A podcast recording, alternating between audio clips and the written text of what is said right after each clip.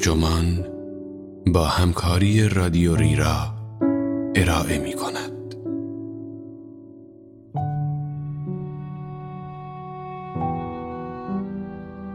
وقتی به هروئین فکر می کنم کسی را به خاطر می آورم که عمیقا دوستش داشتم. این عنوان یادداشتی است به قلم شریل استرید که در جانک منتشر شده و ترجمان آن را در آذر 1401 با ترجمه عرفان قادری منتشر کرده است. من رفیع پوستی هستم.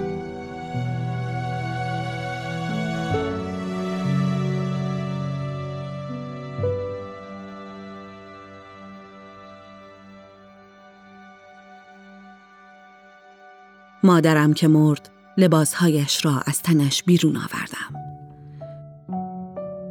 شکمش گرد و ور آمده بود و سینه های رنگ پریده اش بالای آن بیرون زده بود. دستهایش از جای سوزن آمپول های جور و جور کبود بود.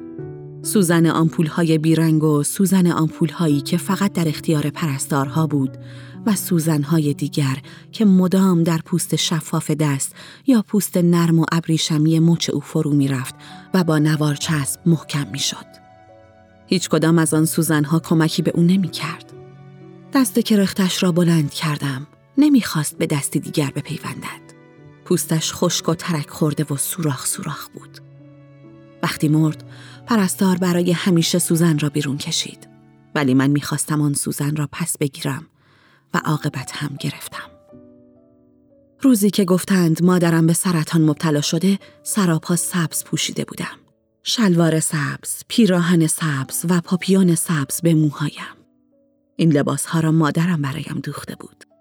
چندان دوست نداشتم همه چیزم یک رنگ باشد. اما به هر حال برای رفتن به کلینیک مایو آنها را تنم کردم. شاید یک جور توبه، یک جور نظر یا تلسم بود. یک صندلی چرخدار خالی پیدا کردیم و من سوار شدم و مسابقه گذاشتیم و طول راه رو را چرخ زدیم. سرطان در آن مرحله جای نگرانی نداشت. مادرم چهل و پنج ساله بود سرحال، زیبا و بعدها که با خودم فکر می کردم سرزنده به چشم می آمد. ما تنها بودیم، من و مادرم. دیگران هم بودند. ناپدریم متحیر بود و مشغول کارهایش.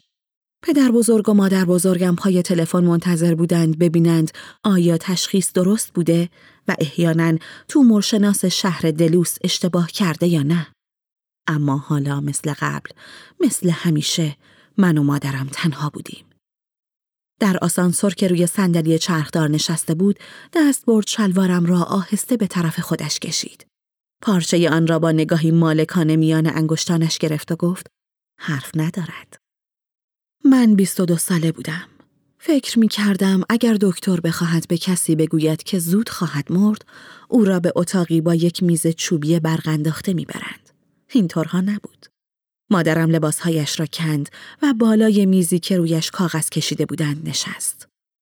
وقتی تکان می‌خورد از صدای پاره شدن و چروک خوردن کاغذ زیرش قوقایی در اتاق برپا می‌شد. روپوش زرد روشنی پوشید که از جلو بسته می‌شد. می توانستم تن نحیف او را از پشت ببینم. تک گوشت کوچکی که با انحنایی به کمرش می رسید. دکتر گفت اگر بخت یارش باشد یک سال دیگر زنده میماند. مادرم چشمان ترش را به هم زد ولی گریه نکرد. یک دست را توی دست دیگر و پاهایش را به هم قفل کرده بود. به خودش قل و زنجیر شده بود. از دکتر پرسید که هنوز می تواند سوار اسبش شود. دکتر مدادی را برداشت و قائم نگه داشت و محکم به لبه جام دستشویی زد. گفت بعد از پرت و درمانی ستون فقرات شما مثل این مداد می شود. یک تکان کافی است تا استخوانهایتان مثل بیسکویت خوش خورد شود. با هم به دستشویی زنانه رفتیم. هر کدام در یک سرویس خودمان را حبس کردیم و گریستیم. هیچ حرفی نزدیم. نه آنکه خیال کنیم قصه هم را نمی‌فهمیم. بلکه چون اندوهمان مشترک بود، انگار که به جای دو تن یک تن بودیم. می توانستم وزن بدنش را که روی در انداخته بود و با کف دست آرام بران می کوبید و کل اسکلت اتاقهای دستشویی را به لرزه در می آورد احساس کنم. بعد آمدیم بیرون تا دست و رویمان را بشوییم و در این حال در آینه دستشویی زنانه کنار هم ایستادیم. ما را فرستادن داروخانه داروها را بگیریم. با کت و شلوار سبز رنگم کنار مادرم نشستم. پسر بچه درشت بیمویی روی پاهای پیرمردی نشسته بود. زنی بی اختیار دستش را از آرنج تکان می‌داد و برای آنکه آرامش کند با دست دیگر به دشواری نگهش داشته بود. او منتظر بود. ما منتظر بودیم. زن زیبایی با موهای سیاه در صندلی چرخدار نشسته بود. کلاهی ارغوانی رنگ به سر داشت و چند تایی انگشتر الماس در دستش بود. نمی توانستیم از تماشایش صرف نظر کنیم. او به زبان اسپانیایی با کسانی که گردش جمع شده بودند، خانوادهش و شاید شوهرش حرف می‌زد. مادرم بلند کنار گوشم گفت به نظرت سرطان دارد؟ آهنگی با صدای ملایم از بلندگوها پخش می شد. آهنگ بی کلام بود ولی مادرم ترانش را بلد بود و آهسته با خودش می‌خواند گلهای کاغذی گلهای کاغذی آه انگار جز گلهای کاغذی نیستند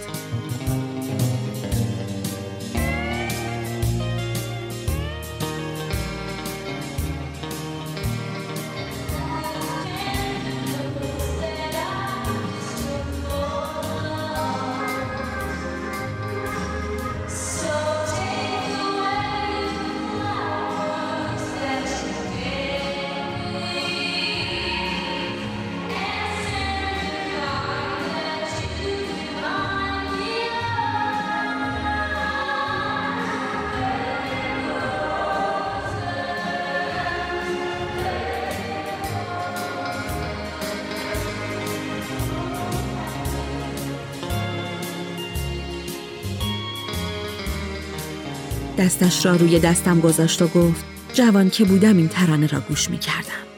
فکرش را که می کنی خیلی عجیب است که همان ترانه را الان بشنوی. تصورش را هم نمی کردم. بعد اسم مادرم را صدا زدند. گفت برو داروها را بگیر. خودت را معرفی کن. بهشان بگو دخترم هستی. مادرم گفت اجازه دارم جعبه جواهراتش را بردارم. می گفت وقتی دیگر کارشان نداشتم. روی تختی که ناپدریم برایش بهتر است بگویم برایشان از شاخه های درخت ساخته بود میخوابید. شاخه ها پشت سر مادرم تاب میخوردند و تاقی قوسی ایجاد می‌کردند و رویشان اشکال کوچک برگ و حشره حک شده بود. داخل جعبه جواهر دختر بالرین صورتی رنگی زندگی می‌کرد. پیچ کوک را که میچرخاندی و جعبه را باز می‌کردی دخترک رقصنده سر پا می ایستاد و با آهنگی که نواخته می‌شد میچرخید. کوک که تمام می‌شد آهنگ تغییر می کرد و غمگین می شد. دخترک انگار که از آهنگ ناراحت بشود تلو تلو می خورد و می ایستاد. لبهای ریز دخترک سرخ رنگ بود و دامنی صورتی رنگ و زبر برتن داشت. وقتی در جعبه را می بستیم او که مثل چوب خشک بود از پا خم می شد و پایین می رفت. مادرم با حالتی رویایی می گفت همیشه با خودم می گویم این بالرین به چه فکر می کند. وقتی مادرم سرطان گرفت از مشغله هایم کاستم. آن زمان در مینیاپولیس سال آخر دانشکده بودم و درخواست کرده بودم فقط دو روز هفته را در کلاس ها حاضر شوم. به محض اتمام روزهای دانشکده نزد مادرم به خانه دوران کودکیم در حومه مینسوتا می رفتم. نمی توانستم دوریش را تحمل کنم. به علاوه نیاز بود آنجا باشم. پدر خاندم نمی توانست همیشه کنار مادرم بماند. معمولا مجبور بود برای تأمین مخارج زندگی نجاری کند. غذاهایی میپختم که مادرم می توانست بخورد. می گفت گوشت دنده و فلفل دلمه‌ای شکمپر، کیک پنیر آلبالویی و پلو مرغ. و بعد دستور پخت را از روی تختش فریاد می‌زد. وقتی غذا آماده می‌شد، مثل زندانی ها می نشست و به بشقاب مقابلش که بخار از آن برمیخواست خیره می‌شد و می گفت بوی خوبی می دهد. گمان کنم بعدا بتوانم آن را بخورم. کف خانه را می شستم. کمدها را خالی و تمیز می کردم. مادرم می خوابید و می نالید و قرصهایش را می شمرد و می خورد. روزهایی که کسالت کمتری داشت روی صندلی می نشست و با هم گفتگو می کردیم و گاهی کتابی ورق می زد. مادرم برخواست و به سمت جورابهایش خم شد و گفت اینها را پایم کن. با اینکه چند هفته بیشتر نبود که از بیماریش مطلع شده بودیم، نمی توانست بدون درد فراوان دستش را به پاهایش برساند. جلوی پایش خم شدم. گلوله جوراب دستش بود. گفت اینجا. پیش از این اتفاق نیفتاده بود جوراب پای کس دیگری بکنم. از آنچه آدم خیال می کند سختتر بود. روی پوست نمی لغزد. مدام جمع می شود و خیلی باید تلاش کنی تا جوراب را به پای کس دیگری بپوشانی. انگار مادرم پایش را طوری می گرفت که نمی توانستم جوراب را بالا بکشم. از جا در رفتم. چشمهایش را بست و دستهایش را روی تخت ستون کرد و عقب نشست. صدای نفسهای عمیق و آرامش را می شنیدم. گفتم لعنتی مادر کمکم کن مادرم بی آنکه سخنی بگوید از بالا نگاهم کرد آن روز نمی‌دانستیم مادر دیگر به خانهاش باز نمیگردد پالتویش را که می پوشید حرکاتش آرام و سنگین بود و در راه خروج از منزل دستش را به دیوارها و حاشیه درها می گرفت.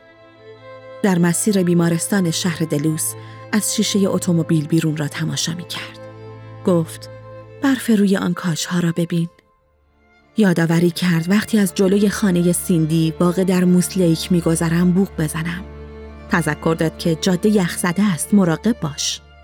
بطری پلاستیکی را که سرش را بریده و گشاد کرده بود در بغل داشت تا اگر حالش به هم خورد در آن استفراغ کند. یک دستش را روی دنده هایش جایی که سرطان جولان می‌داد گذاشت و آرام فشار داد. گفت عجیب نیست اگر همین الان تصادف کنی؟ سه سال پس از مرگ مادرم خاطرخواه مردی با موهای آبی سیر شدم. رفته بودم پورتلند دیدن یکی از دوستانم تا بلکه کمی از اوضاع در هم ریخته زندگیم فاصله بگیرم. خیال کرده بودم تا آن موقع دیگر مرگ مادرم را فراموش کردم و جز مرگش زایعه دیگری در کار نخواهد بود. شاید این بزرگترین اشتباه در رابطه با مرگ عزیزان باشد که همه چیز با مرگ او پایان مییابد که خود مرگ عظیمترین فاجعه است. کسی به من نگفته بود متعاقب آن اندوه قصه های دیگر از پی خواهند آمد. آن زمان تازه زندگیم را از شوهرم که دوستش داشتم جدا کرده بودم.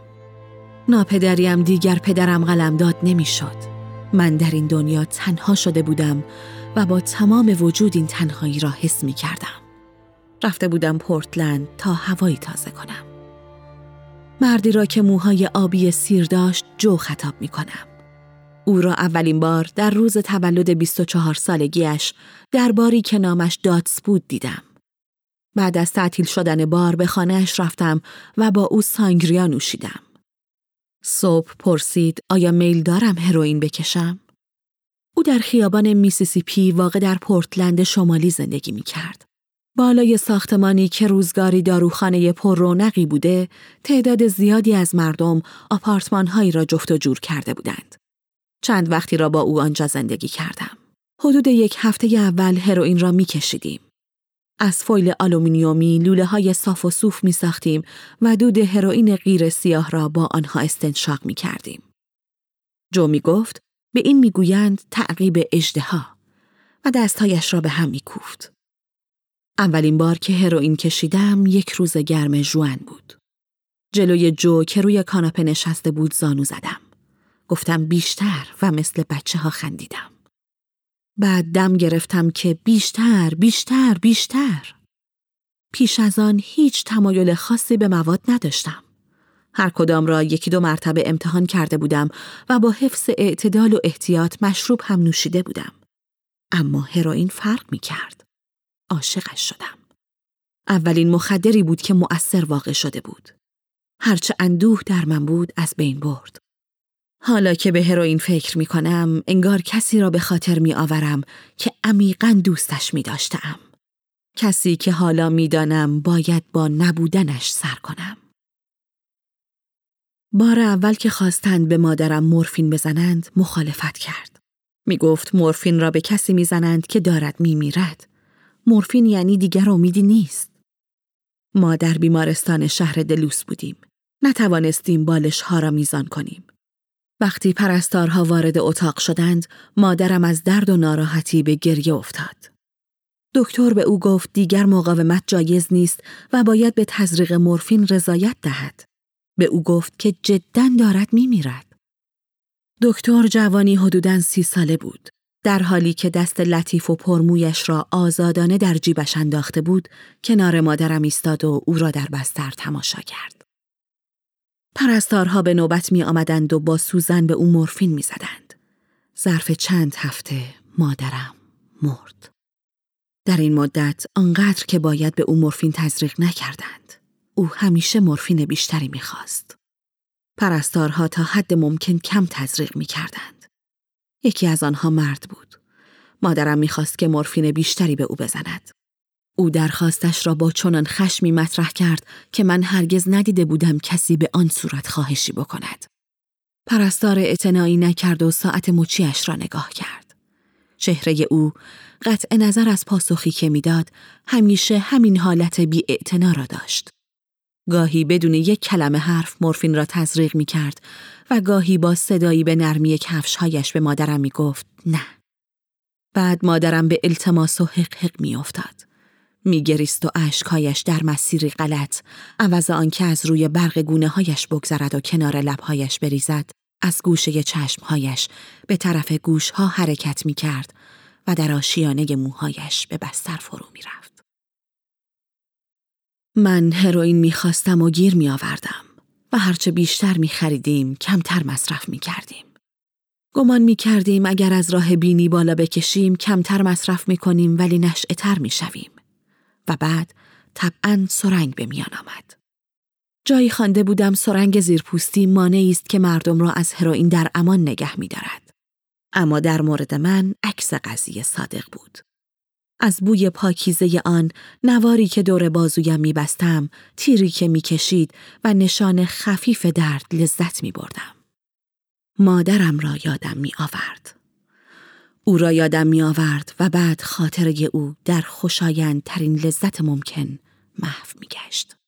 لذتی که از تصورم خارج بود. آدمی به نام سانتوس بود که هر وقت هروئین می‌خواستیم به او تلفن می‌کردیم. ما را ساعتها پای تلفن معطل می کرد و بعد زنگ می‌زد و اطلاع می‌داد که او را در پارکینگ فروشگاه سیف وی ببینیم. من در اتومبیل می ماندم. جو همراه سانتوس در پینتوی زرد رنگ او سواری کوتاهی می کرد و بعد آهسته نزد من در اتومبیل باز می گشت و می رفتیم خانه. گاهی به خانه سانتوس مراجعه می کردیم. یک بار دیدم تفنگی را در بغل گرفته و لب پنجره جلویی خانهش نشسته. یک مرتبه وقتی جو اتاق را ترک کرد، سانتوس به ران پایم چنگ انداخت و گفت اگر دفعه بعد تنها بروم، هروئین را مجانی به من می‌دهد. روز دیگری دختر بچهش که بیش از یک ماه نداشت در بغلش بود. او را نگاه کردم و لبخند زدم و به سانتوس گفتم که چقدر خوشگل است. حضور زندگی واقعیم را درونم حس کردم. همان زنی که به راستی بودم. زنی که زیبایی کودکان را می شناسد، کودکی خواهد داشت و روزگاری خودش کودک بوده است. ایام مرگ مادر، روزهای مورفین و دوره پس از آن، یعنی روزهای هروئین، چند هفته یا چند ماه بیشتر طول نکشید. اما هر روزش یک عمر بود. یکی روی دیگری، شفافیت محض، درون منگی شدید و روزهای خالی. تنها من و مادرم یا شبه او بودیم. گو آنکه دیگرانی هم می آمدند و می رفتند. بعضی روزها شاخ گلی به اتاق مادرم در بیمارستان می رسید و من آنها را لبه میزها و پنجره ها می گذاشتم. زنهایی هم می آمدند. زنهایی که داوطلبانه در بیمارستان کار می کردند. مومنه هایی پیر با موهایی که ته تراشیده یا به صورت گیسه هایی بلند بافته و به سرهایشان سنجاق کرده بودند. مادرم به آنها و به گلها سلام می کرد. تأثیر ناپذیر، بی تفاوت، سرسخت. به خیال این زنها مرگ مادرم برایم بد نمی‌شد. کنارم روی صندلی می نشستند و با صدای آهسته قصه مرگ مادران خودشان را تعریف می کردند. مادرهایی که پای لگن ظرفشویی در صندلی عقب اتومبیل ها و در بسترهایی که با نور شم روشن شده بود جان داده بودند. همینطور ماجرای کسانی را می گفتند که از مرگ رسته بودند. کسانی که با خواست زندگی، حکایت ناپدید شدن قده ها، بازگشت خونهای پاک و استخوانهای سالم، افرادی که با بیماری پیکار کرده و دست رد به سینه مرگ زده بودند، کسانی که رفتند و بازگشتند، جان به در بردگان، مردان قهرمان، زنان قهرمان. در گوشم زمزمه می کردند که وقتی تمام شود برایم بد نمی شود. منظورشان زندگی او بود. زندگی مادرم. کسانی که می شناختم آمدند و من در نگاه اول آنها را به جا نیاوردم. گویی همه آنها در این مدت کلاههای عجیب به سر میگذاشتند یا لباسهای مبدل به تن می کردند.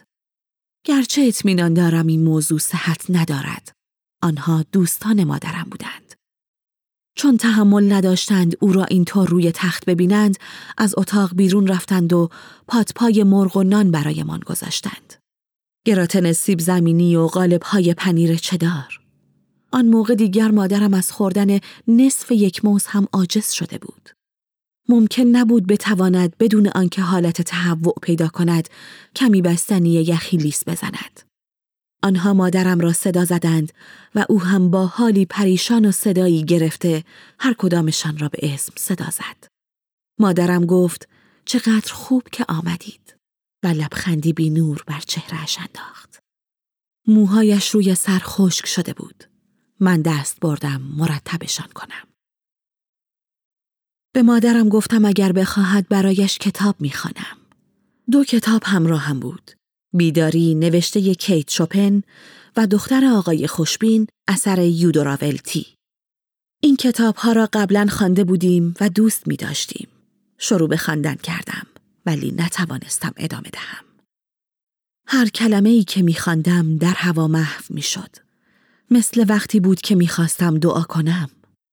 به طرزی پرشور و دیوانوار به درگاه خدا هر خدایی خدایی که نمی شناختم یا نمی یافتم دعا کردم.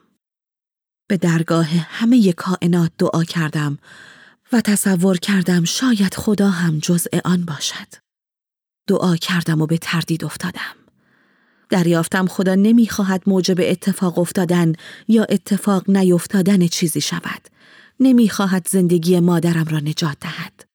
شاید بعدا دست به کار شود و کمک کند مرگ مادرم را تاب آورم.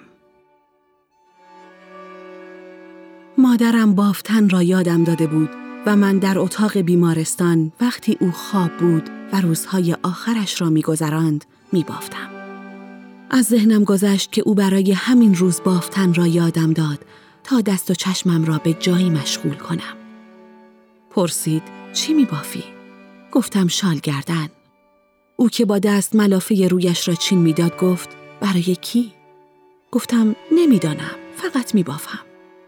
لذت بخشترین قسمت بافتن تق تق تق تق تق تق به هم خوردن میل هاست. صدای چنان خاموش که به زبان مارها یا خرگوشها یا گوزنها میماند. عاقبت پرستارها و دکترها از توجه به حرفها و خواسته های مادرم دست کشیدند.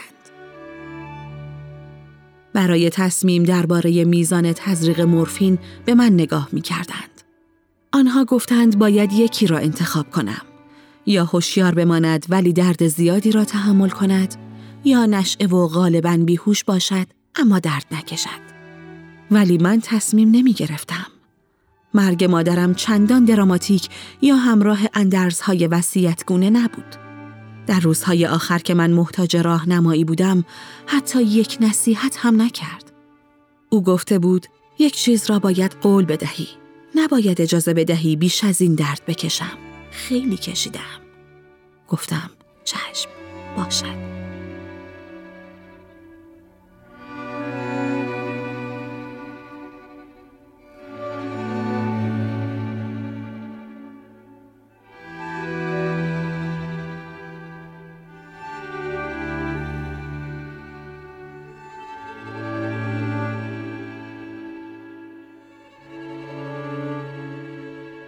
گهگاهی هروئین مصرف می کردم. صبحها که گیج و خسته بلند می شدم روبروی آینه می ایستادم و با خودم حرف می زدم. از زندگی خودم بهتم می برد. با خودم می گفتم که قرار نبود اینطور بشود. می گفتم که دیگر بس است تمامش کن. و بعد حمام می کردم، آماده می شدم و با اتوبوس می رفتم مرکز شهر تا جلوی مردم قهوه و پنکیک بگذارم. ساعت دو بعد از ظهر گوش شیطانکر با 60 دلاری که برای صورت حساب بعدی هروئین در جیب داشتم دوباره سوار اتوبوس می شدم و به خانه باز می گشتم. روزگارم این گونه می گذشت. جو منتظرم ماند برسم خانه. برایم ماکارونی با سس پنیر ریخت و به سانتوس تلفن کرد. من را به تخت خوابش کشاند و وقتی تلفن زنگ زد بلند شد. اول بار که می‌خواستم تزریق کنم او را مجبور کردم سوزن را در بدنم فرو کند. بعد یادم داد خودم انجام بدهم. خوشم میآمد که جو عاشق من یا خودش نبود. عشق می کردم که او نه تنها جلویم را نمی‌گیرد بلکه کمک هم می کند خودم را نابود کنم. چون این چیزی را با هیچ شخص دیگری تجربه نکرده بودم. شکوه شیطانی خود ویرانگری مشترکمان تأثیر چیزی شبیه عشق را داشت. با خود می گفتم که اکنون می توانم کاری را که می خواهم بکنم. اکنون می توانم زندگیم را برباد بدهم.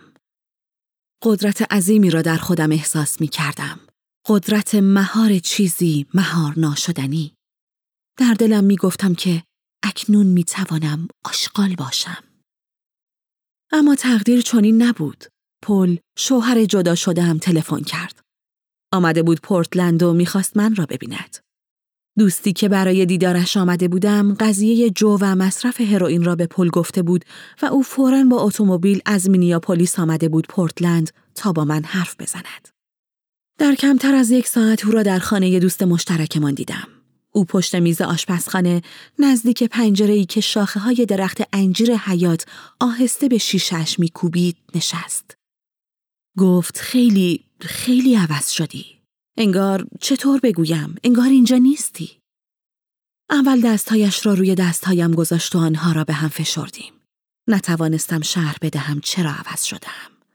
و بعد بینمان بگو مگو راه افتاد. از روی صندلی بلند شد و چنان فریاد بلندی کشید که سرم را میان دستانم گرفتم. او به طرزی جنون آمیز دستهایش را بی هدف در هوا تکان می‌داد. چنگ انداخت پیراهنش را درید و پرت کرد طرفم. از من خواست ظرف کمتر از یک ساعت با او راهی منزلش شوم. نه برای پیوند مجدد بلکه برای خلاصی. نه از جو بلکه از هروئین. به پل گفتم باید فکر کنم. برگشتم آپارتمان جو و روی صندلی تاشویی که در پیاده روی مقابل ساختمانشان میگذاشت نشستم. هروئین سبب کودنی یا اگر درست تر بگویم گنگیم شده بود. فکری می آمد و بعد زایل می شد. اختیار عقلم را از دست داده بودم. روی صندلی کنار پیاده رو نشسته بودم که مردی به طرفم آمد و گفت اسمش تیم است. دستم را گرفت تکان داد و گفت شخص قابل اعتمادی است. سه دلار برای پوشک از من خواست. بعد خواهش کرد با تلفنم زنگی بزند و بعد گفت اگر ممکن است اسکناس پنج دلاریش را خورد کنم و همینطور پرسش های بی جهت و نن من غریبم هایی که مرا سردرگم کرد و مجبور شدم از جا برخیزم و ده دلاری را که در جیب شلوارم باقی مانده بود بیرون بکشم. پول را که دید دست برد و از زیر پیراهنش چاقویی بیرون آورد و آهسته مقابل سینهام گرفت و گفت آمپول را رد کن بیاید خانم خانم ها. کمی وسیله جمع کردم و به پل تلفن کردم. اتومبیل را در محلی که منتظر بودم متوقف کرد و سوار شدم.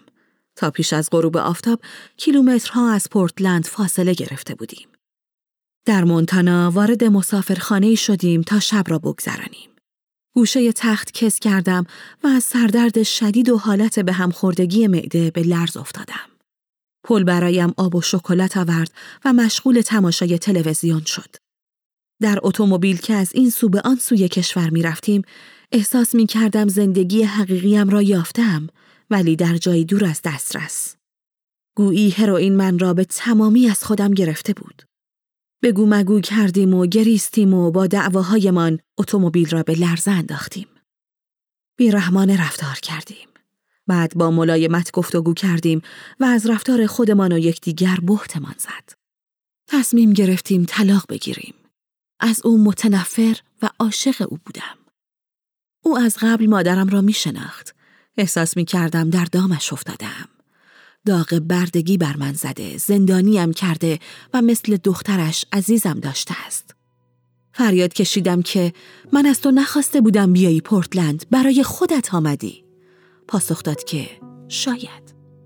گفتم یعنی اینقدر خاطرم را می‌خواهی؟ این راه طولانی را آمده ای تا من را ببری؟ چرا؟ گفت نمی‌دانم. همینطوری. دلم می‌خواست مادرم دوستم داشته باشد. ولی دوست داشتنش کافی نبود. می‌خواستم که عشقش را نشانم دهد. که زنده بماند که قهرمان باشد به پیکار برود و پیروز شود و اگر بنا به مردنش بود دست آخر دلم می‌خواست بگوید که چطور بی او زندگی کنم تا قبل از بیماریش درست عکس این را از او خواسته بودم تحمل حرفهایش را که چه بکن و چطور زندگی کن نداشتم دلم می‌خواست ناشناس باشم و چشمان کنجکاو مادرانش مرا نبیند مادرم روزهای آخر کاملا هوشیار بود. بیدار که می‌شد می‌گفت وای وای یا نفسش را به طرزی حزنانگیز بیرون می‌داد. نگاه هم می‌کرد و در چشمانش برق عشق موج می‌زد. گاهی هم چنان دوباره به خواب می‌رفت که گویی اصلا من را نمی‌دید. پاره اوقات وقتی بیدار می‌شد نمی‌دانست کجاست. آنچیلادا و فالوده سیب می‌خواست. می‌گفت چیزی نمانده بودن اسب لگدم کند. بعد با نگاهی شماتتبار اطراف اتاق را پی اسب میگشت. آن روزها دلم می‌خواست مادرم بگوید که من بهترین دختر دنیا بودم. این را نمی‌خواستم که بخواهم ولی بی جهت می‌خواستم. هنگار تب شدیدی داشتم که تنها با آن کلمات فروکش می‌کرد. چونان مشتاق شنیدنشان بودم که یک راست از او پرسیدم من بهترین دختر دنیا نبودم؟ و او پاسخ داد که بله البته که بودی ولی پاسخ او کافی نبود دلم می‌خواست آن کلمات در ذهن مادرم کنار هم قرار بگیرند و او آنها را تر و تازه به من بگوید من تشنه عشق بودم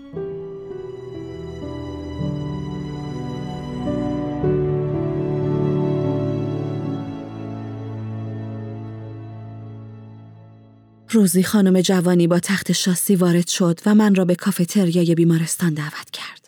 گفت می‌خواهد درباره اهدایی که مادرم کرده با من حرف بزند. نامش جنت بود و پیراهن سرمه رنگ با شرابه های کوچک سفید روی شانه ها بتن داشت. ناخونهایش بلند و قرمز بود و وقتی دستهایش را طور خاصی حرکت می‌داد، ناخونهایش به هم می‌خورد و تلیکی صدا می کرد. پشت میزی نشستیم و دو فنجان قهوه میانمان قرار گرفت. او گفت مادرم اعضایش را اهدا کرده ولی چون سرطان بدنش را گرفته فقط چشمهایش را جدا می کنند. گفتم چشمهایش؟ گفت البته همه چشمش نه بخشهایی از آن. جنت با هر دو دست فنجان قهوهش را بالا برد. یکی از ناخونهایش آهسته به فنجان خورد. گفت ما همیشه بستگان نزدیک اهدا کننده را با خبر می کنیم. در مورد مادر شما ما باید به محض فوت روی چشمها یخ بگذاریم تا از بین نروند. لحظه در فکر فرو رفت و ادامه داد. به این ترتیب شما متوجه خواهید بود که چرا مجبوریم روی صورت او را با کیسه های یخ بپوشانیم. ظرف چند ساعت بعد از وفات عمل برداشتن چشم انجام خواهد شد. ناخونهایش به سوی اطراف صورتش بالا آمدند و در هوا ایستادند. گفت گوشه هر چشم را برش کوچکی می دهند. جنت محل برش را با نخونهای تیز خودش نشانم داد. گفت پوست را طوری بخیه می‌زنند که اثری نماند. جرعه قهوه فرو داد و به من نگاه کرد. گفت البته مشکلی برای برگزاری مراسم ودا پیش نمی آورد. خواب هروئین دیدم. نیمه های شب که برخواستم چونان هوس هروئین کرده بودم که نفسهایم به شماره افتاده بود. از چندی پیش از آن برای صحبت درباره هروئین پیش روان درمانگر می رفتم.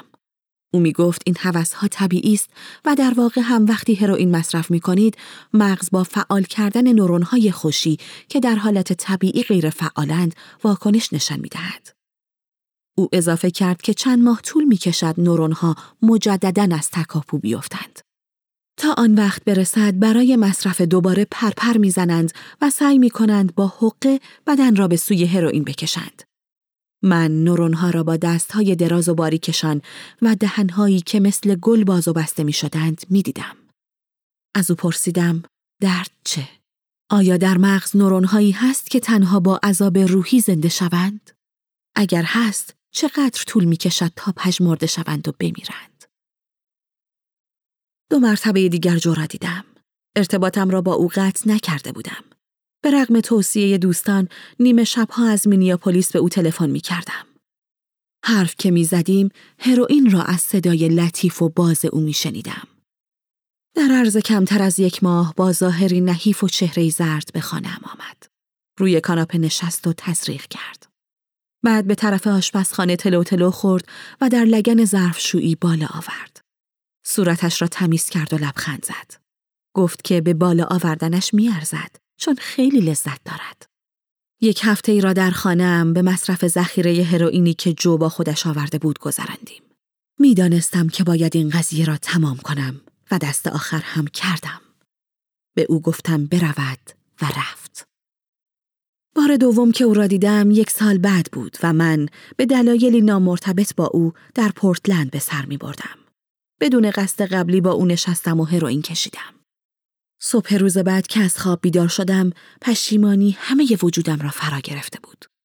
همه ی روز را کنار دریا گذراندیم. او دیگر نه آن پسر باهوش، جذاب و خنده رویی که دلباختش شدم، بلکه معتادی در هم شکسته بود. پوست دستش از زخمهای مکرر دلمه بسته و بازوهای استخوانیش کبود و سوراخ شده بود. دیگر اهمیتی به رنگ موهایش نمی‌داد. برای تزریق به توالت عمومی رفت و من روی شنهای خنک ساحل نشستم و قررش اقیانوس آرام را تماشا کردم. خودم را در مقابل وسوسه همراهی با او حفظ کردم. با گذر هر دقیقه اقیانوس نزدیک و نزدیکتر می شد. جو برایم در عین حال که مشمعز کننده بود وسوسه انگیز هم بود. خودم را در حضور مردی محتظر احساس می کردم. مرد جوان محتظر و می‌دانستم اگر بخواهم زنده بمانم دیگر هرگز نمی‌توانم او را ببینم و ندیدم. مادرم فرصت نکرد لاغر شود. مرگش روندی بی امان و رو به جلو بود. سفر قهرمانان بازگشت دارد ولی سفر مادرم همه رفتن بود. هنگام مرگش عوض شده بود اما هنوز فربه بود. بدن زنی در میان زندگان را داشت. موهایش را هم داشت.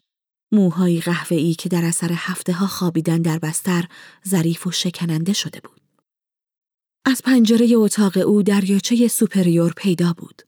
بزرگترین و سردترین دریاچه جهان. اما درست نمی توانستم ببینمش. صورتم را یکوری به شیشه می چسباندم و نوار باری که دریاچه را که تا بی نهایت در افق امتداد می یافت تماشا می کردم. مادرم فریاد کشید که اتاق عجب منظره ای دارد. همه عمرم منتظر اتاقی با چنین چشماندازی بودم. گلها را لبه میزها نزدیک به مادرم چیدم تا مجبور نباشد برای دیدنشان سرش را بچرخاند. دسته های میخک صورتی، روز زرد، داوودی و سوسن خالدار. گلهایی از قاره های دیگر که آمده بودند شاهد مرگ مادرم باشند. او دلش می‌خواست نشسته بمیرد. پس هرچه بالش بود جمع کردم و برایش پشتی درست کردم. دلم می‌خواست مادرم را هنگام مرگ ببرم در دشت بومادران بگذارم. رویش را با لحافی که از خانه آورده بودم، لحافی که خودش از تکه لباسهای کهنه ما دوخته بود پوشاندم. زیر لب قرید که برش دار. و بعد مثل شناگرها پاهایش را دراز کرد تا لحاف را پس بزند. مادرم را تماشا کردم. ماه مارس بود و آفتاب از لبه یخزده برفهای پیاده رو منعکس می شد. روز سنت پاتریک بود و پرستارها برای مادرم یک قالب مربعی ژله سبز رنگ آوردند که روی میز کنار او میلرزید. آخرین روز کامل عمرش بود. نخوابید، نبیدار شد. چشمانش را باز و بی حرکت نگه داشته بود. چشمانش آبی ترین چیز آن اتاق بیمارستان یا شاید همه دلوس بودند. آبی تر از خود دریاچه. رنگ آسمان در شیرین ترین روز عمر هر انسان. مرگ مادرم سریع رخ داد. ولی ناگهانی نبود چون آتشی کمجان که شعله هایش به دود و دودش به هوا بدل می گردد. اصلا چشمانش را نبست. چشمهایش اول گزنده و بعد متحیر بودند و سپس به وضع دیگری که من قهرمانانه می دیدم تغییر حالت دادند. آبی، چشمان آبی. خنجرهای آبی خواهش و خواهش. به ماندن به ماندن